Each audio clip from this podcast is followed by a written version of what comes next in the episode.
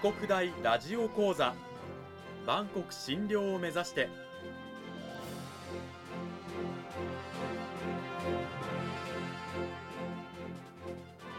番組タイトルにある「万国診療」とは世界の架け橋を意味する言葉です。この番組はアジアの十字路に位置するここ沖縄にある沖縄国際大学で日々どのような研究や教育が行われているのかを発信していく番組です。案内人はラジオ沖縄アナウンサー小橋川響が務めます。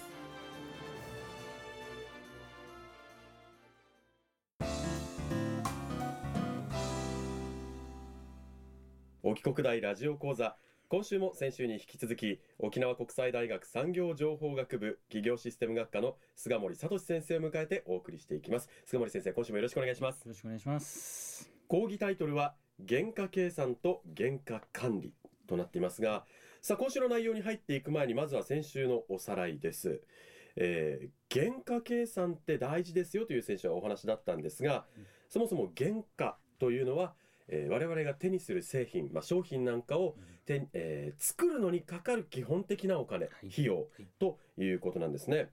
で、企業としては売上を高くする、上げるためには、まずは、まあ、自分たちの商品をたくさん買ってもらう、あるいはこの原価を下げるっていう方法がある。うん。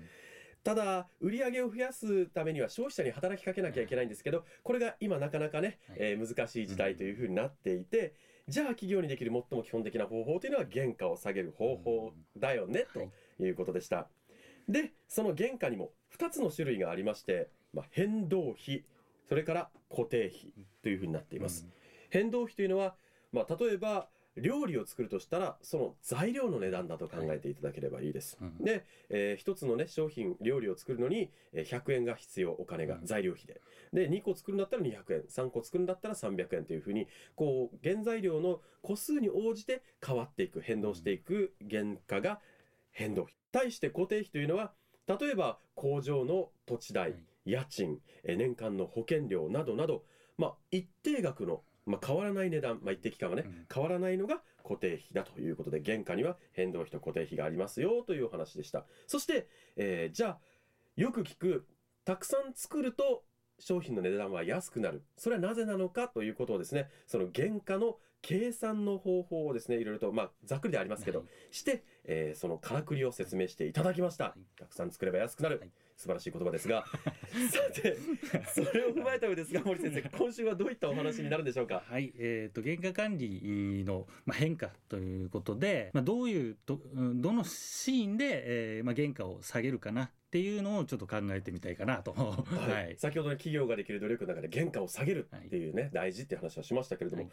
どの段階で下げるっていうのはどういうことなんでしょうか？えっ、と、まあ、ものづくりっていうのは、いろんな段階でできてるっていうことですよね。えっ、と、うん。まあ、作ってるシーンだけじゃなくて、原価、あ原価いくらにしようかって考えるシーンもあったりとか、うん。あーじゃあ、そそもそも製品を、おどういう製品を作ろうかっていうことを考えるっていうシーンもありますよね。うんはい商品開発も企画段階っていうことですよね。はい。うんそういうのあるので、えーまあ、原価管理の考え方として、えーまあ、原価の維持、改善、企画っていう段階があるわけですね。3つあはいるわけですね。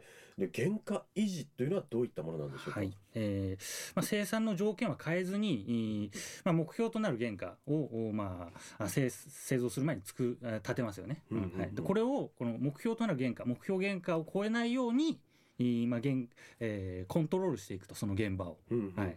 というのが原価の維持ですよね。うんはい。例えば原価を少しでも安くするために、まあ、私たち放送局はね、商品形あるものを作ってるわけじゃないですけど、例えば、あー従業員一人当たりの月の長勤時間は、えー何十時間以内に抑えるみたいな、はいそういうもう現場での管理。はいこれが原価維持。限界。うんはい。もう一つ、原価改善というのはどういったものなんでしょうか？原価改善っていうのは、あー今度は目標値い自体を変え、変えれる部分を探すっていうことになりますよね。はい。うんうんうんうん原価を下げるための、こう、ここ下げられるんじゃない？ここ抑えられるんじゃない？っていうのを見つける。そうですね。具体的にはどういう感じなんでしょうか？えーっと、まあ、今使ってる材料よりもお安い材料、同じ質で、えー安い材料を、まあ、探してくるとかになりますかね。はいはいはいはい。じゃあ革命的な例えば生産方法がコストが抑えられる生産方法を見つけるとか、はいそういったことも原価改善にはい。なるとうん。いうことですね。こうすることでもう商品の製造にかかるお金自体を原価自体を減らしていく。はいこれが原価改善。はい。三つ目の原価企画というのはどういったものなんでしょうか？原価企画は、あまあ、あこの最初の原価維持とか原価改善に比べるとちょっと新しい考え方なんですけど、うん。えー製品の企画とか仕様とかを決める段階でもうものすごく原価を作作り込んでいくんですかね、えー目標原価を立ててこれ本当に達成できるのかもっと下げれるんじゃないのかっていうのをこう繰り返して、えーえーすごい、えー低い目標原価を設定してそれで作っていくと。おものすごくこう時計を作るぞ。よし頑張って作るぞ。あこれぐらいの値段かかったからこれぐらいで売ろうじゃなくて、これぐらいの値段でとこれぐらいのクオリティの時計を作る。そのためにはどういうふうにこう原価を下げていくかっていうのも徹底的に練り込んでいく、はい。えー企画段階で。これが原価企画。はい。この3つの方法が、まあ、原価管理の方法ということであるんですけれども、まあ、実際我々が働いている労働現場はい。というところもこう原価管理の変化とともに、えー変わってくるわけですよね。はい。うん。ですね。えー、とだから最初に言ったその原価維持なんかのお時代っていうのは、まあ、アメリカで大量生産が始まった時の、おまあ、考え方というか、うん。で、えー特に生きてたやり方なんですけど、年代で言えばどれぐらいになるでしょう？か、1900年代の頭とかですかね。もう本当に産業革命が落ち着いたぐらいの時代。うんうんうん。うんまあ、その時代ですと、おまあ、大量生産をやってもお製品っていうのは種類が少ないと。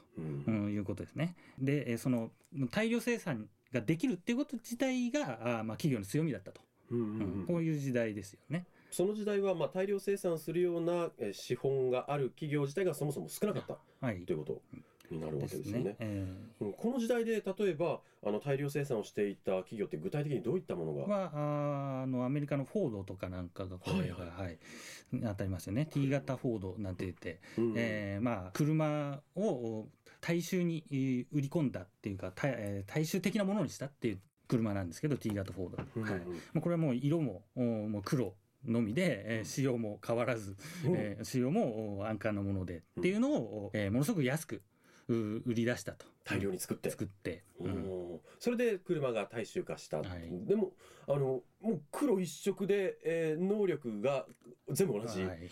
今だとほらね一つの車のねあのメーカー会社であっても、いろんな車タイプがあって、はい。一つの車でもなんか S タイプ H タイプとかあったり、オプションがたくさんあったりカラーもバリエーションがあってって、もうそんな時代じゃない、はい。この時代は、はい。えーもうとにかくたくさん作ってたくさん売るぞっていう、はいそういうことですね。はい。うん。これが原価維持の時代、まあ、生産現場でいかにうん。安く作るか安くですねっていうこと。を、はい。はい。その方法として大量生産。大量販売があったと。はい。いうことなんですよね。はい。それがどういうふうに変わったんでしょうか？はい。まあ、今の時代ですとやっぱりあれですよね。製品の種類はあーものすごく多いですよね。膨大ですそうね。ですよね。えーはい。まあ、これはあの競合する会社が多いっていうのがあると思うんですけどそういう時代ですしさらにあの技術革新なんかがものすごいスピードで進んでいくと。う。うん。ん、で製品もいっぱいあるんで、えーまあ、流行り廃りが早い。ライフサイクルって言いますけどね。この製品のライフサイクルって言いますけどこれがすごい短い、うん、確かにコンビニ商品なんかもすごい速度で入れ替えしていきますもんね。うん。そういうふうに、まあ、フォードの時代なんかも、とにかく作れば売れるみたいなはい。時代だったんですけど、うん。今はもうそうではないとそいうことでしょうか？うですよね、うん。えーまあ、作れば売れるからあー、まあ、売れるものを作るっていう時代に変化したとうん。言われますね。これが、まあ、原価企画とかにもつながってくるんでしょうか？そうですね。はい、うん。そうですよね。えー自分たちがあー提供するいいものうん。をっていうのを作ればあー売れるだろうと、いう時代ですからね。はい。今は何を人々は欲しがってるのか。はい。特にもう国によって違ったりもしますけど、うん。そういったものをとにかく徹底的にこう経営戦略を立てるはい、時代、そうしないと売れない、そうですね。ああまりにも競合する人たちがたくさん多すぎて ということ、はい。まあ、でもそんな中で現代でも例えばまあ大企業だけじゃなくて中小零細でも生き残っている、うん。ね、会社とかはあるわけですよね、はい。そういう会社っていうのはやっぱり、えー経営戦略というものをしっかり練っていたり、ね。あるいは欲しいものを提供できている。はいということなんですね。はい、何らかのお強みがあるっていうことですよね。うーんまあ方法としてはとにかく質がクオリティが高くて、はい。まあ、高いけれども、はい。ね値段はお値段は高めですけどクオリティのいいうん。ものを売るのか、あるいは安くてね、はい。まあそれなりのねはい。えクオリティのものを売るのか大量に、はい。というまあ戦略に分かれているような気がするんですけど。も、はい。ええ。うん。まあ、そういう戦略自体がもうあの原価管理と、おまあ、密接に関係してきたというか、うん。うん。強い影響を持つようになったっていうことになってますね。なるほど。ちなみにあの菅森先生あの今後えー原価を下げるためには、まあ、今原価企画の話がありましたけど、さらに次なる段階みたいなものってあったりするんでしょうか？なる段階は予測されてたりとか。なかなか難しいですよね。はい、えーまあかなりこの原価企画とかも、おまあ、突き詰めていってっていうことにいなりますよね。うんはいまあ、学問で言えばさらに深掘りがはいされていくと、うんいうことですよね。はいまあ、そのあたりのことをまた詳しく聞きたいという方は、えー菅森先生のですね、はい沖国大に足を運んで菅森先生の講義、えー受けてみてください。はいえー菅森先生、今週はどうもありがとうございました。はいありがとうございます。